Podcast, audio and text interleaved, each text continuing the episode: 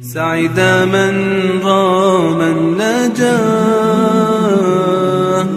تاركا زيف الحياة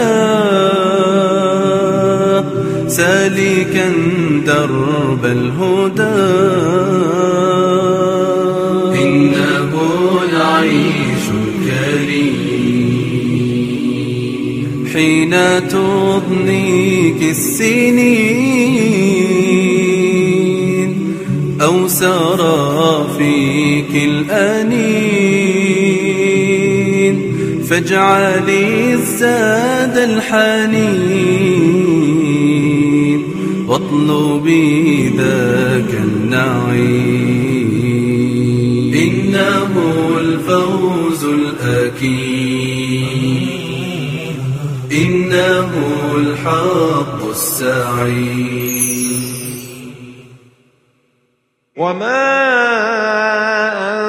أنزلنا على قومه من بعده من بعده من جند من السماء وما كنا ما الحاجة في إهلاك هؤلاء إلى إنزال ملائكة؟ إن كان الأمر ينقضي بصيحة. الملائكة من جند الله تأتمر بأمره تعج بهم أرجاء السماء وينفذون ما أمر الله به في الأرض. قال الزمخشري فإن قلت فلما أنزل الجنود من السماء يوم بدر والخندق؟ قلت إنما كان يكفي ملك واحد فقد أهلكت مدائن قوم لوط بريشة من جناح جبريل. وبلاد ثمود وقوم صالح بصيحة. ولكن الله فضل محمدا صلى الله عليه وسلم بكل شيء على سائر الأنبياء وأولي العزم من الرسل فضلا عن حبيب النجار. وأولاه من أسباب الكرامة والإعزاز ما لم يوله أحدا. فمن ذلك أنه أنزل له جنودا من السماء وكأنه أشار بقوله وما أنزلنا وما كنا منزلين إلى أن إنزال الجنود من عظائم الأمور التي لا يؤهل لها إلا مثلك. وما كنا نفعل ذلك لغيرك إن كانت إلا صيحة واحدة فإذا هم خامدون. ما أعظم قدرة الله؟ صيحة واحدة بصوت عال بلا أي فعل كفيلة بإهلاك أهل الأرض جميعا لو أراد الله ذلك. ما أهون أمر العباد على الله إن عصوا؟ كيف قبض الله أرواحهم جميعا في لحظة؟ الجواب كل الأمور الغيبية لا تسأل عنها بكيف لأن قدرة الله فوق كل كيف وأعظم من إدراك أي عقل. يا حسرة على العباد ما يأتيهم من رسول إلا كانوا به يستهزئون. ما أتى رسول إلا وقد استهزأ به بعض قومه. فلا تجزعوا إن سلتم في طريق الأنبياء ثم سمعتم صيحات الاستهزاء. ما أجمل قول القائل؟ والله لو صاحب المرء جبريل لم يسلم المرء من قال وقيل. قد قيل في الله أقوالا مصنفة تتلى إذا رتل القرآن ترتيلا. قد قيل أن له ولدا وصاحبة زورا عليه وبهتانا وتضليلا. هذا قولهم في الله خالقهم؟ فكيف لو قيل فينا؟ بعض ما قيل. ألم يروا كم أهلكنا قبلهم من القرون أنهم إليهم لا يرجعون؟ الاعتبار بمن سبقك وإلا اعتبر بك من بعدك. وإن كل لما جميع لدينا محضرون. ما أعظم قدرة الله على حشر كل الخلائق من لدن آدم إلى قيام الساعة في مكان واحد فلا يفلت منهم واحد. لا مفر من إحضار الجميع غدا بين يدي الجبار فاستعد لموقف رهيب منصرفه إلى الجنة أو إلى النار. ما أحسن ما قال القائل ولو أن إذا متنا تركنا لكان الموت راحة كل حي ولكن إذا متنا بعثنا لنسأل بعدها عن كل شيء. وآية لهم الأرض الميتة أحييناها وأخرجنا منها حبا فمنه يأكلون. كان أعظم شبهة لهم أمر البعث وكثر فيه إنكارهم فكان تكرار آيات القرآن حول إحياء الأرض بعد موتها كأوضح مثال يشبه البعث بعد الموت. وجعلنا فيها جنات من نخيل وأعناب وفجرنا فيها من العيون.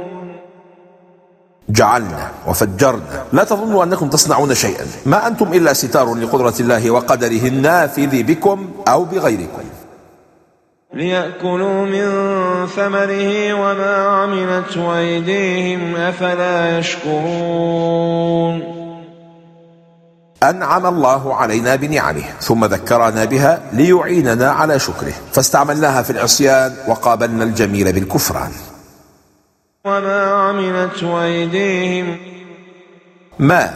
إما موصولة بمعنى الذي عملته أيديهم كالعصائر وما غرسوه وصنعوه من ثمار الأرض أو نافية والمعنى لم يعملوه بأيديهم بل العامل له هو الله. سبحان الذي خلق الأزواج كلها مما تنبت الأرض ومن أنفسهم ومن أنفسهم ومما لا يعلمون. ما من شيء خلقه الله في هذا الكون إلا وله زوجان. تشير الآية إلى جهل الإنسان وعدم إحاطته بكل شيء مهما اتسع علمه. تظهر زوجية في البشر والحيوان لكن كيف تكون في النبات؟ هذا من إعجاز القرآن. فقد ثبت حديثا أن كل النباتات زوجان إما أن يكون النبات مذكرا أو مؤنثا ويسمى ثنائي المسكن مثل النخيل أو يجمع بين الزهرة المذكرة والزهرة الأنثى على نبات واحد ويسمى أحادي المسكن كالذرة والكوسة.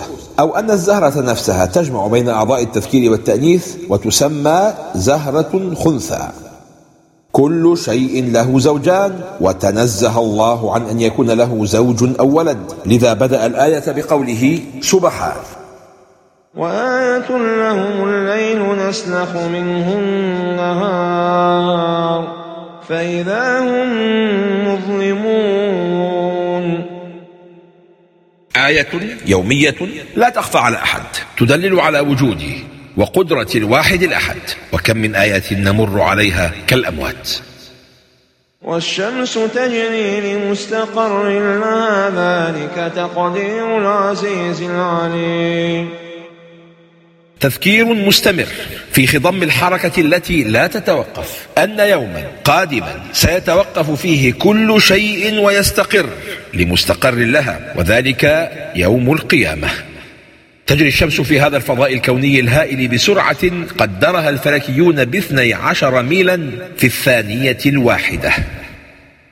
ذلك تقدير العزيز العليم. قال صاحب الظلال وحين نتصور أن حجم الشمس يبلغ نحو مليون ضعف لحجم أرضنا هذه وأن هذه الكتلة الهائلة تتحرك أو تجري في الفضاء لا يسندها شيء حين نتصور ذلك ندرك طرفا من صفة القدرة التي تصرف هذا الوجود عن قوة وعن علم. والقمر قدرناه منازل حتى عاد كالعرجون القديم. الإنسان أشبه ما يكون بالقمر. يولد ضعيفا هلالا ثم يكتمل بدرا ثم يرجع ضعيفا من جديد هلالا مع بلوغ أرذل العمر. لكل بداية نهاية وكل تمام مآله النقصان وما ارتفع شيء إلا وضعه الله كما رفعه. هذه سنة الله في جميع خلقه. لا الشمس ينبغي لها أن القمر ولا الليل سابق النهار وكل في فلك يسبحون. دقة حركة الكواكب في الكون مذهلة تجري بحساب دقيق. وليس جريا عشوائيا ولذا استطاع علماء الفلك أن يتنبأوا بمواعيد الكسوف والخسوف وذلك لعشرات السنين القادمة. وتأتي دائما منضبطة تماما في مواعيدها المحددة. سوف تلقين الجنان والآماني والآمان. نعم والله المكان بين جنات النعيم. فيها أنهار عذاب فيها ما لذ وطاب كل عيش مستطاب.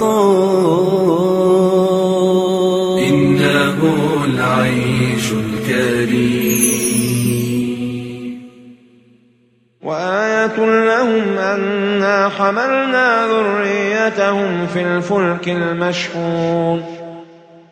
السفينة هي سفينة نوح ولم يوصف فلك غير فلك نوح بهذا الوصف الفلك المشحون. الآية في الآية تحتمل ثلاث معان أحدها عبرة لهم الثاني نعمة عليهم الثالث إنذار لهم وكلها بادية في آية سفينة نوح. من معاني الذرية الآباء والأجداد. فالآباء ذرية والأبناء ذرية. وخلقنا لهم من مثله ما يركبون. كلما ركبت سفينة أو مركبا أو سيارة أو طائرة فلا تنس حمد الله الذي سخرها لك لتعبر بها الأجواء والبحار والمحيطات إلى وجهتك. وإن نشأ نغرقهم فلا صريخ لهم ولا هم ينقذون كل نجاة من الغرق ووصول للشط نعمة تستحق الشكر. لولا جوده وفضله لغرقنا كما غرق كثير. لكنه بحسن الافضال وجميل الامهال حفظنا ربنا في كل الاحوال. إلا رحمة منا ومتاعا إلى حين. الدنيا في أحد أقصر تعريفاتها متاع إلى حين. وإذا قيل لهم اتقوا ما بين أيديكم وما خلفكم لعلكم ترحمون. الخوف سبب الرحمة. خوفوا بما مضى من ذنوبهم أي ما تقدم منها وما سيأتي منها أي ما تأخر قاله مجاهد والحسن. وما تأتيهم من آية من آيات ربهم إلا كانوا إلا كانوا عنها معرضين. الآيات نوعان شرعية ما جاء به الرسل والإعراض عنها بتكذيب الأخبار والاستكبار عن العمل بالأحكام وكونية وهي دلائل قدرة الله في الكون والإعراض عنها بعدم الالتفات إليها ولا التأمل في عظمة الله فيها. وإذا قيل لهم أنفقوا مما رزقكم الله قال الذين كفروا للذين آمنوا أنطعم من لو يشاء الله أطعمه إن أنتم إلا في ضلال مبين. كان العاص بن وائل السهمي إذا سأله المسكين قال له اذهب إلى ربك فهو أولى مني بك. ثم يقول قد منعه الله فأطعمه أنا. تعام هؤلاء عن أن الله جعل الدنيا دار ابتلاء لا دار جزاء وأنه اختبر فيها الأغنياء بالفقراء ليعطوهم مما أعطاهم الله وإلا حرمهم الله.